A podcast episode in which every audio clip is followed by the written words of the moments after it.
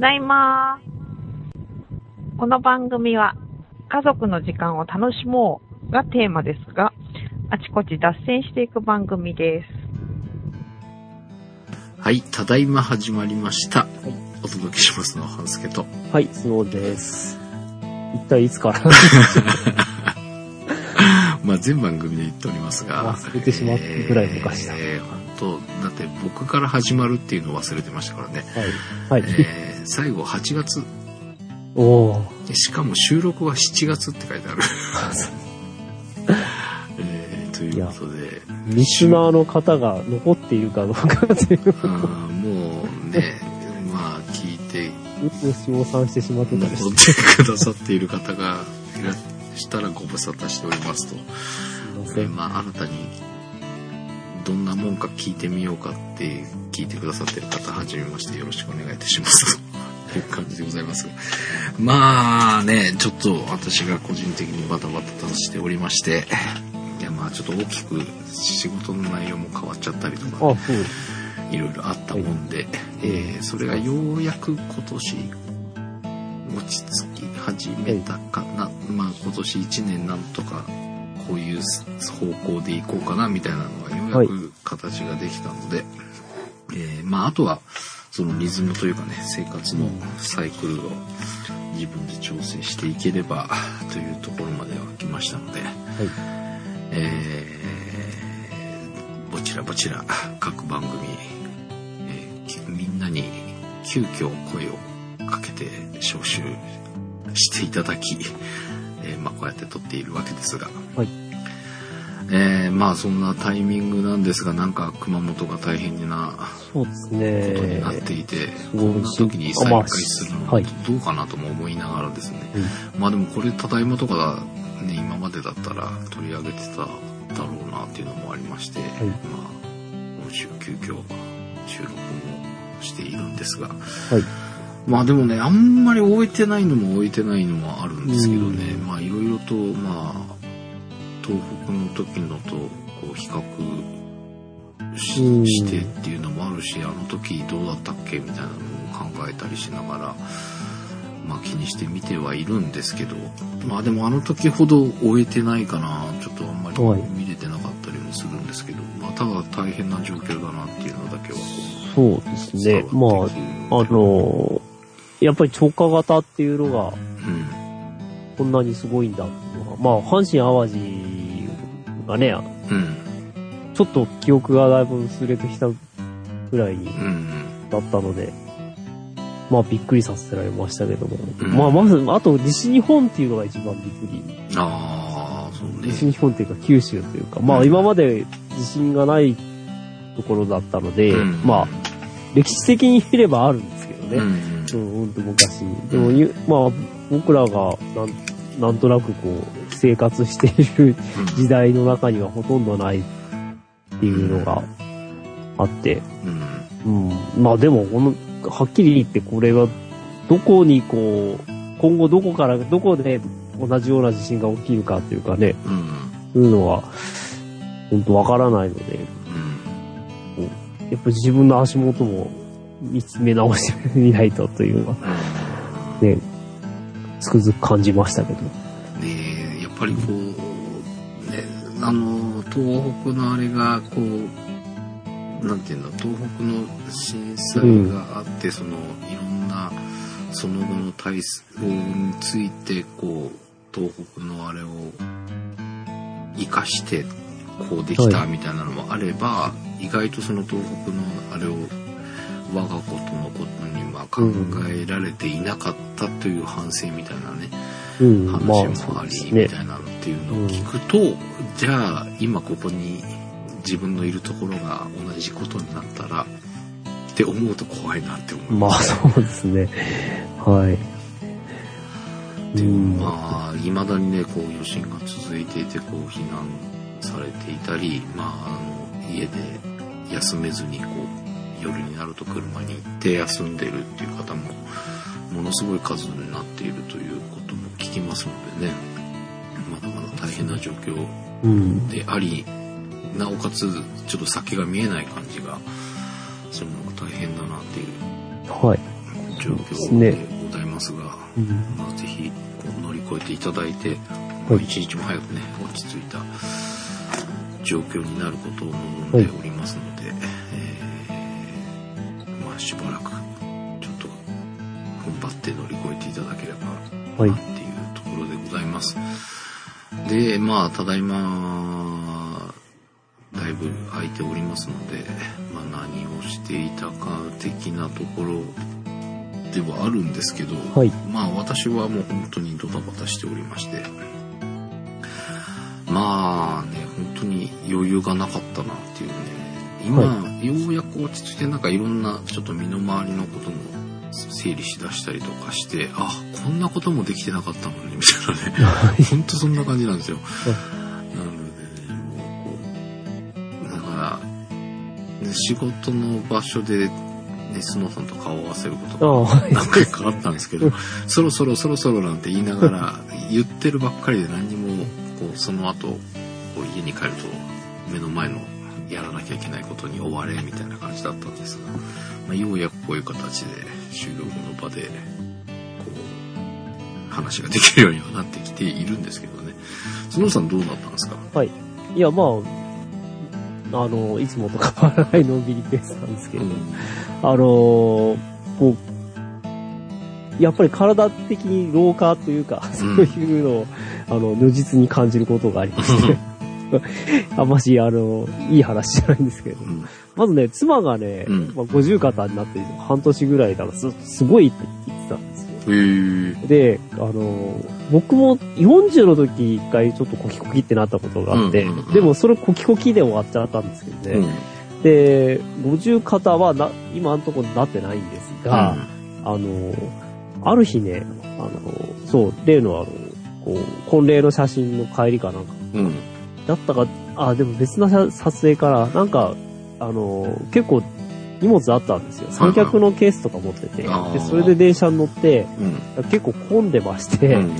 こう、手をギューって引っ張られたんですよね。はいはいはいそういうケースが、うん。こう、人の間に挟っちゃって。で、その後から肘が、右の肘がすごく痛くなってね、うん。あの、カメラを握るのも激痛なんですよ。ええこう、下に置いてあるカメラをうん。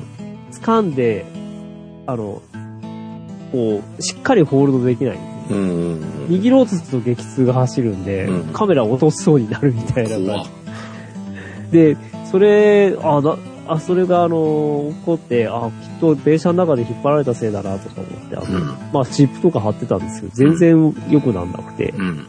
あのーまあ、結局、最初2、3週間、だ、あの、我慢してたんですけど、うん。あの、使わないと少し良くなるんですよ。あでもさはいはいはい撮影が、まあ、あるじゃないですか。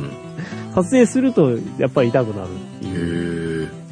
繰り返しで、これはやっぱり医者に行こうとか思って、医者に行って、行ったら、あの、ああ、テニス肘ですねって言われて、テニス肘？何ですかってうんっていう話なんです。あの、聞いたら、んいや、あの、え、知らないの？みたいな感じで。おお、そう。え、そんな一般的なもんなの？あ、らしいですね。まあ、要す要するにテニスでも、その、フォームとか、うんあとバックハンドの時の力の入れ方とかで、うん。あの、その肘の筋を痛めちゃう。ほうほう。肘、肘についてる筋を痛めちゃう。うん。典型的な例らしいんですけど、いや、うん僕テニスしないんですけど、うん。テニスなんて、こんもうなんか、中学校の体育ぐらいしかやったことない。あ、ないですけど、つって、いや、まあ、あの、廊下でしょ、みたいな。なんか、重いもの振り回してますまあ、カメラぐらいですかね。まあでも確かにカメラは結構ね、重い、重い時がありますから、うねん。何時間も持ってるとかね、うん。ありますから。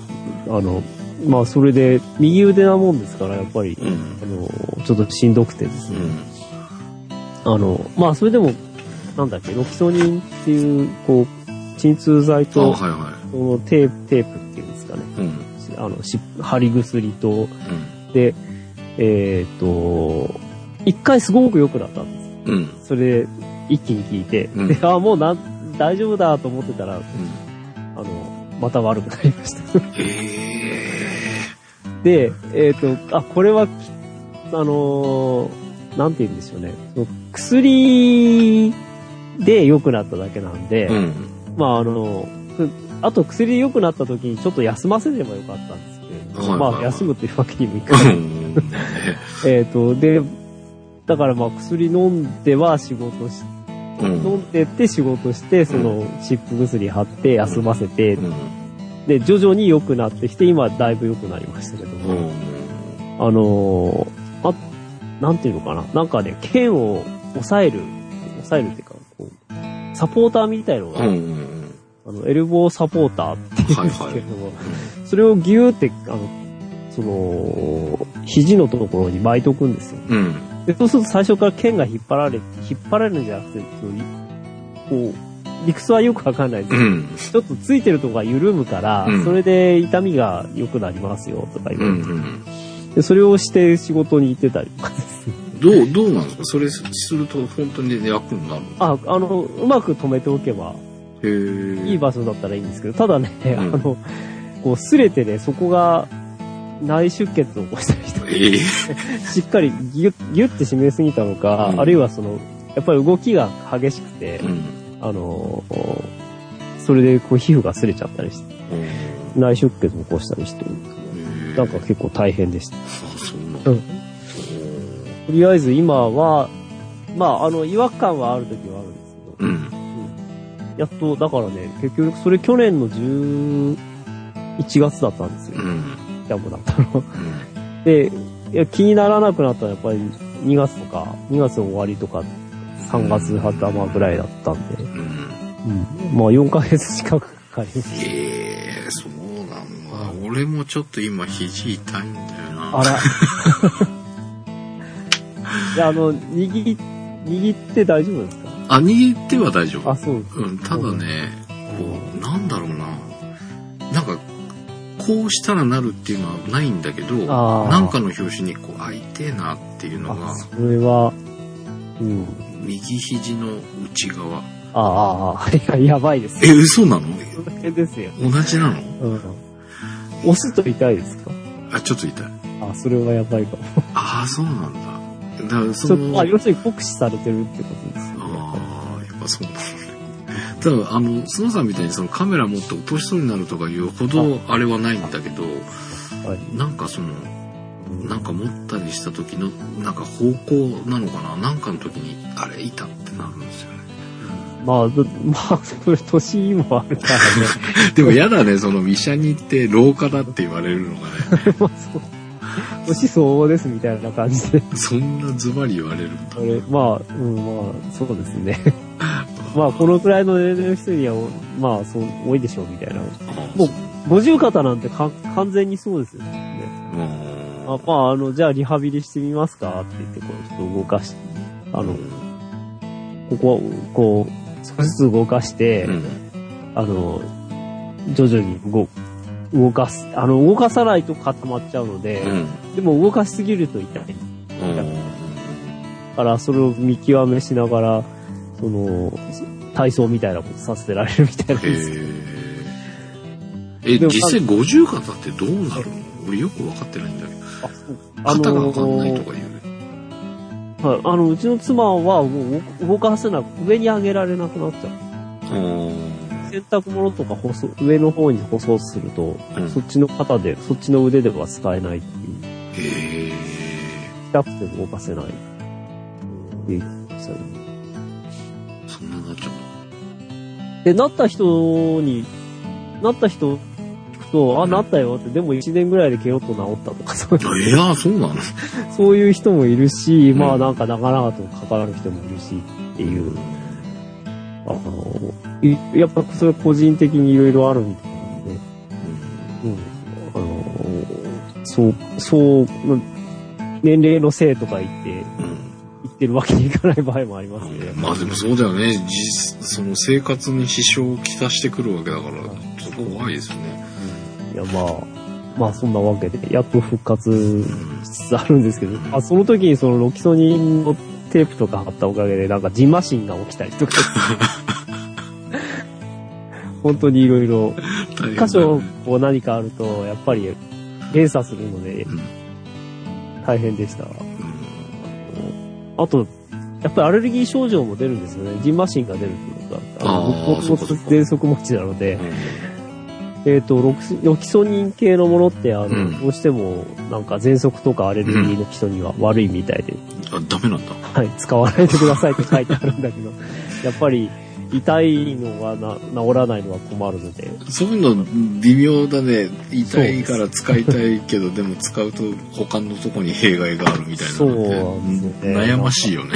はい。なんで、まあ、だから、両方騙し騙しですよね。痛い時はしょうがないから使うか。うん。なんかちょっと、まあか、ジンマシンは1回で治ったことは治ったんだけど、やっぱりその後どっかちょっと痒いとすごく嫌な感じで、またじゃないだろうなと。本当あの、子供の頃になったぐらいなんで、ちょっとさすがにこの年になってジンマシンをびっくりします。そうだね。はい。まあ、そんなこんなで。その後だから、年明けに風邪はひくし、年明けっていうかね、あ何月だっけ ?2 月のあの CP プラスの頃にうん。風邪はひくし、うん。ことで、まあ、こう健康管理には注意しなければいけない 年になりました。嫌だね。なんか、なんかそのうち、どこそこの病院がいいとか、そういう番組になってきそうで怖いそ。まあ、そう、あの、お年寄りたちの会話ですよね。まあ、もろ。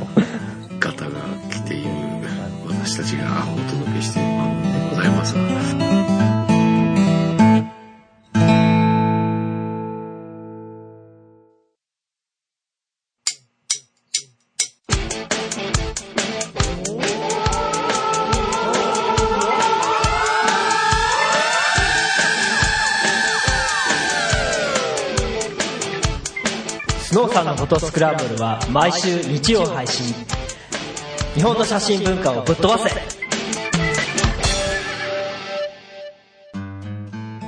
えー、まあ、リハビリではないですけども、あの、この番組第1週はエンタメ、はい。まあ映画ですとか、はい。まあ、ほぼ映画だよね。ということです。えー、の情報はいをご紹介しているので、まあ、リハビリ的にそこから復活してみようかとはい。いうことで、今週は、はい。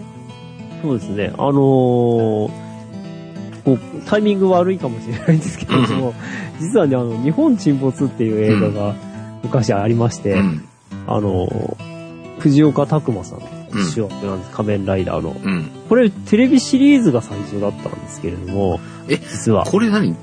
テレビシリーズであったの？日本人はい、そううですね。へえ。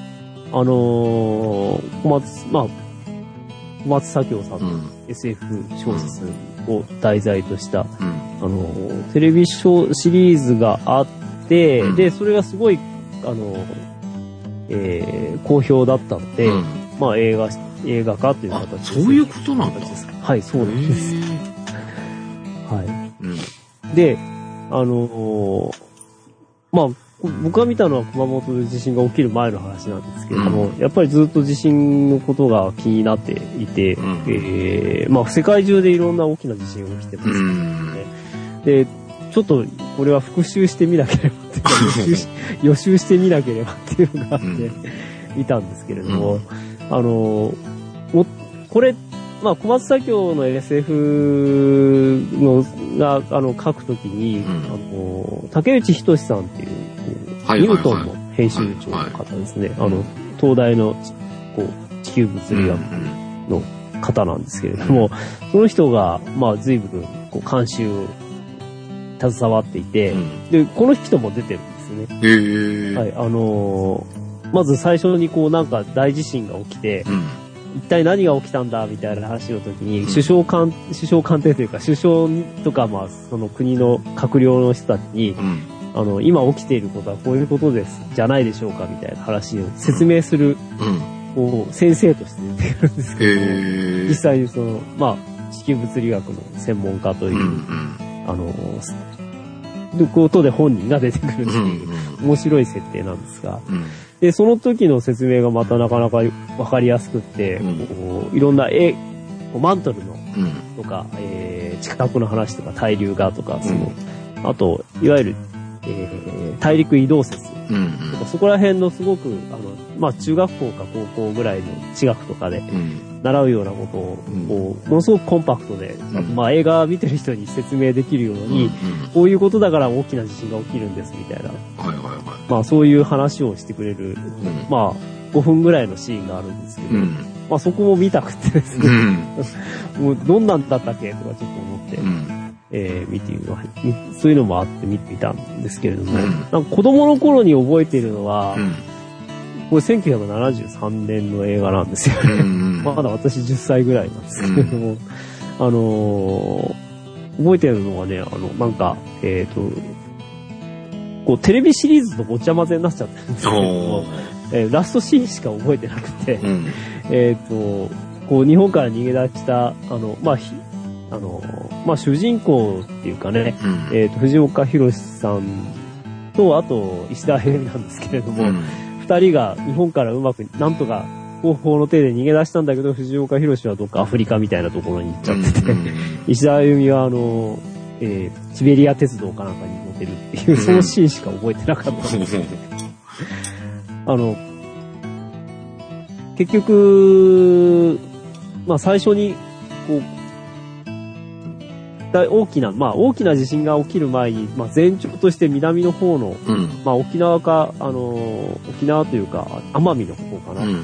の無人島が一夜にして沈んでしまううん。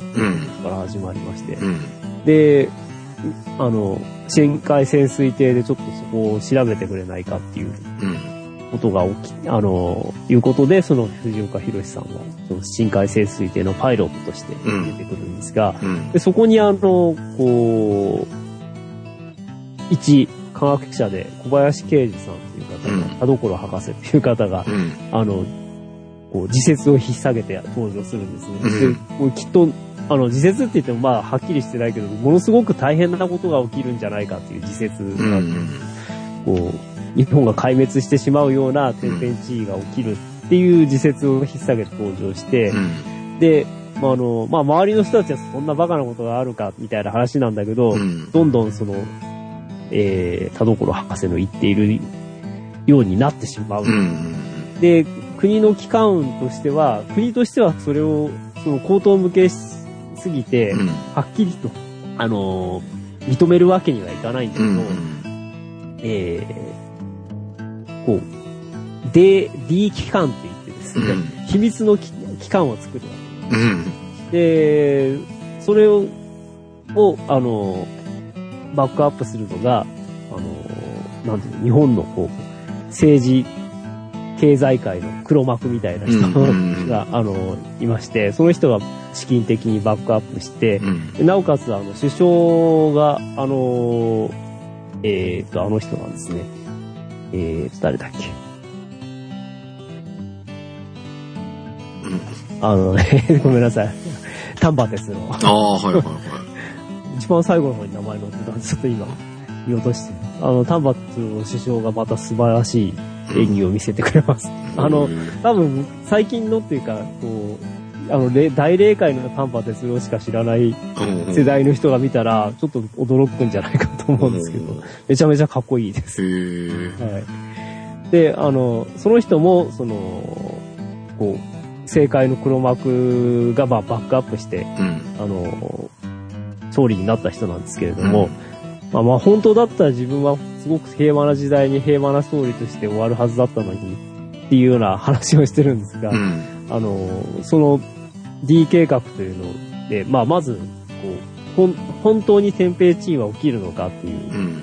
のを秘密裏に探るっていうのと、うんもしそれが起きた時に、あの、どうしたらいいのかっていう D2 計画というのをうん。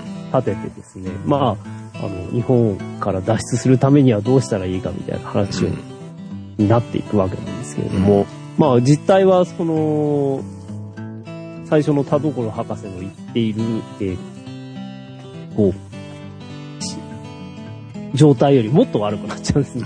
次から次へとまあ大地震が起きて、あのーもう、まあ映画なんで、ま ああれがはい、あれが早いんですけど、うんペースが早いんですけど、うん。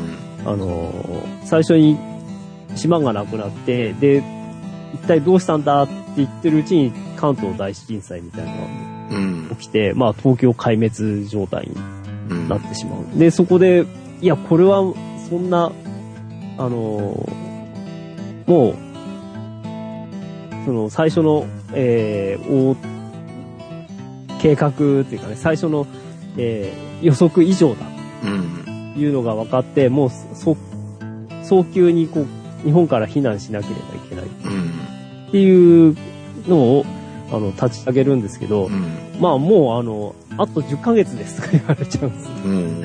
早く持って10ヶ月ですっていうんで、もう、うん。あの、世界各地に、各国に秘密裏に、うん。まあ、パニックになったらあの、なるわけにはいかないので、秘密裏に、あの、こう、な、オーストラリアには何万人とか、うん。外交施設を派遣して、あの、受け入れ先を探すんですけど、うん。まあ、そのうちにもう、あの、あちこち、ひどい災害が、あの、えー、箱根が噴火してしまったりうん。あ、順番逆だったかな。まあ、いろんなとこが噴火してしまって、あのーもう世界中が日本おかしいぞ。うんという話になって、まあ、国連で、まあ、日本はもう、あの今後どうなるかわかりませんが、なん、なんとか皆さん助けてくださいみたいなう話にん。なるんですけれども、まあ、あのまあ、最終的にね、本当に沈没をしてしまうわけなんですが、うん。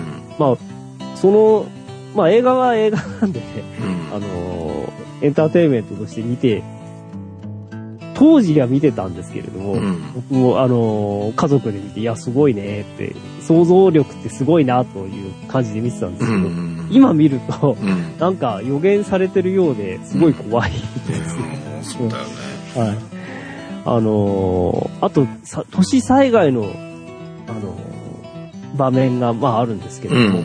そこがすごいリアルで、まああの、えー詳しく言うのは、あの、と、ちょっと辛くなるので言いませんけど、うん。まあある意味よ、やっぱり予習として見といた方がいいんじゃないかっていう、あの、気はします。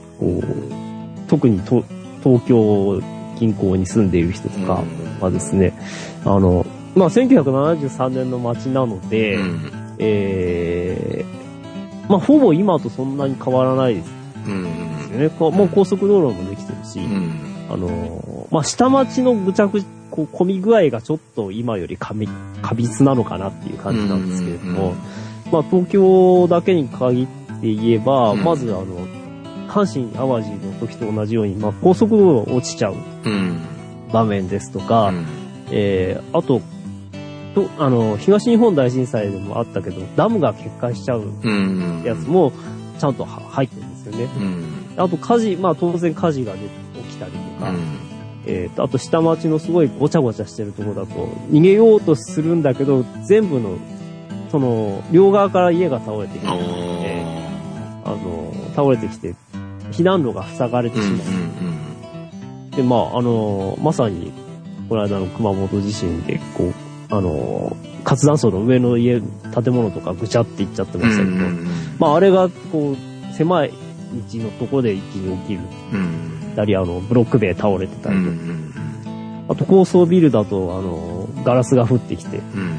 せっかく、あの、外に出たら上からガラスが降ってくる。うん中に逃げると天井が落ちてくるみたいな。まあ、すごい、こう、リアルな、あの、そういうスペクタクルシーンが、うんあの、設定されてました。うんうん。あの、まあ、すごい、すごい、なんていうんですよ。あの、こう、今見てしまうとリアルに感じるのが恐ろしいですね。そう30年ぐらい前はい。にできてるその作品の中でそうやって再現されてるっていうのもすごいよね。そうですね。まあ、つもちろん津波はありましたし、うんうん。あの、まあ、全部、今、ここね、あの、阪神淡路から最近起きている、そういう地震、地震災害うんは全部、あのちゃんと入ってますっていうへところが、まあ、すすごい、こう、考え抜かれて、え。うんうん作ってあるんだな。うんまあ、あの、特別スタッフの方にそういう地球物理学だけじゃなくて、耐震工学の人とか、うん海洋学の人とか、あの、火山学の人とかう、ん全部入ってますし、うんまあ、それなりのリサーチをして作ってある。というのが、あれですね。はい。いや、まあ、はいまあちょっとね、見るの辛い人もいまあ、まあ、あんまりおすすめはしないんですけうんど。まあでもなんかこう、うん大丈夫なのか今この状態でってこう不安に感じてる人はうん一度見とくとそうですね。いいのかもしれないですけどはね。い。で、あと、非常に、あの、まあ、SF 映画的に見て面白いところは、うん面白いっていうか、あの、すごいところは、あのーその天変地異が起きそうだっていう時に、うん。うん。えー日本の、こう、日本列島の周りの海の底に、うん。こんなセンサーを設置していくんですね。うんうんで、それを全部つなぎ合わせて、まあ、うんパソコンピューターで計算してう、ん。こう、予測を立てるっていう、うん。そういうのが、そういうシステムを構築するっていうのがあるんですけど、実際でも今それで今まさにやってるよね。っている最中、うん。あの、ジャムスティックが一生懸命やってるんですけど、うん。もうすでに1973年に小松左京はそれを考えていたんだと。うちょっと、まあ、もしかしたら取材でそういう話を、あの、仕入れたのかもしれないんですけど、うん。そその、そういうのと、あと、確率論でうん。災害を、あの、そういう地震とかを、うん。えー科学的に予測するっていう分野のうん。専門家ですって言って、二谷秀明かうん。なあの、が出てくるんですけれども、うん当時そ、そんな、あの、多分、学問ってまだなかったんじゃないかって思うんですけど、まあ、今は、今でこそね、こう地震の確率がこのぐらいですとか言いますけど、あの、そういう学問がもうその時に映画の中では確立されているっていうところが、また何とも言えない。すごい先見の目のある映画だったんだなと思思いましたね。そうだね。でも、今こういう、まあその阪神、その東北で今、この、東北っていうあれじゃないのか、東日本。東日本ですか。で、熊本でってなってるのを知ってるからっていうのはあるけど、はい。その30何年前にそんなんだったらもう本当に、単純にこう SF の世界だよねみたいなふうにそうなんですね。だろうしね。ええそう。あのーあと、ほん、えっ、と、すごくおもし、こう、未来予言的なセリフが、うん。というか、まあ、それ聞いたことあるぞみたいなセリフがあって、あの、こう、田所博士で、その最初に予言をした人うん。と、えー、が、まあ、テレビに出て、うん。まだその大震災が起こる前なんですけれども、うん。大震災というか、まあ、関東大震災が起きてたのかな。うん。で、今後どうなるっていう話、うん。座談会みたいので、うん。いや、もうこれだけエネルギーを、あの、放出したんだから大丈夫でしょうみたいなことを言う地震学者がいるんですけれども、うん。たら、そしたら、その、田所博士が、お前のような御用学者が、そういうふうに、あの、政政権のいいいような、なんて言うんでしょう、あの、みんなが聞きたい、聞きたいような、あの、安心するようなことを言うから、この世の中おかしくなるんだ。もう御用学者って言ってるよ。いや、なん、なんて、なんてこう、あの、セリフ回しがいいんでしょうとか、ちょっと思ったりしました。うん。あとは、僕、実は竹内仁さんに直接講演を聞いたことがあるんですけど、あの、たまたまなんですけどね、うんあの、えっ、と、予備校生だった時に、うん。あの、札幌の代々木ゼミナールっていうところのうん。校長だったんですね。へえ体感したすぐ後で。うん。竹内仁さん。で、なんかわざわざあの、校長の講演会っていうのがあって、うん。別に受験とかそういうんじゃなくて、やっぱり自分の得意なそういう地球物理学の話してたんですけど、うん。なんか、あの、さらっと、あの、そろそろ、まあ、私の生きてるうちに関東大震災来てもらわないと困るんですけどね、みたいな 笑笑いを取ってましたけど。まあ、あの、幸いでいうかなんていうか、うん。まだ起きてませんけれど。もうんなんかちょっとあの、竹内さん先生とか小松左京先生が今まで存命だったらどういう気分なんだろうとかちょっといろいろと思っちゃいますね。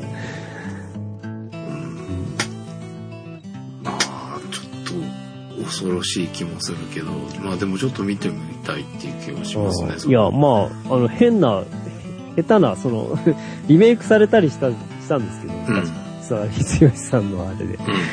まあ、そっちを見るよりはこっちの方が絶対、ためになりそうだと。えーそっちは見たの？いや、見てないですね。あ見てないのはい、まだ見てないです。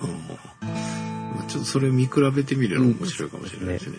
新、まあ、そうですね。新、新旧っていうのも面白いかもしれない。うん。まあなんか、この日本沈没とゴジラの初代をセットで見ると結構、ドドーンってきますけどね。はい。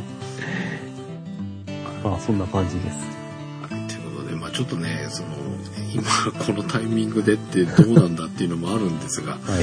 まあでもちょっと見といて、うん。まあね、あの、そうですね。まあ本当地震で被害を受けた方は、冗談じゃないよって話なんでしょうけれども、あの、正直でも本当にどこに行ってどうなるかというのは、うん。うん。まあ世界的に見て日本とんでもない地震国ですからね。うん。あの、ここにしか住んでないとこのぐらいの地震なんて不思議、いつもあるんだぐらいのかかもしれないけど、うん。うん。まあ、本当世界一だと思いますし、うん。まあ、あのーそういう意味では絶対こう安心できないという、うん。うん、思ってた方がいいと思うんですけどね。何かこうヒントがあるかもしれないうん、まあそうですね。ということで、ね、はい。えー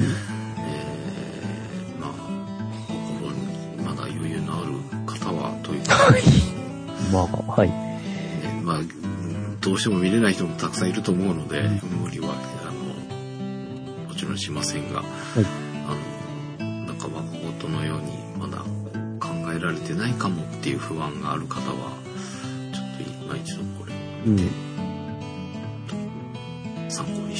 していただくのも一つかなということでございました、えーまだまだただいまリハビリ中でございますが、えーまあぼちぼちとこう再開していきますのでまた、えーよろしければお聞きいただければ幸いでございます、はい。えー復習でございますが第1週がエンタメで第2週自治報道。第3週が生活スタイルはい。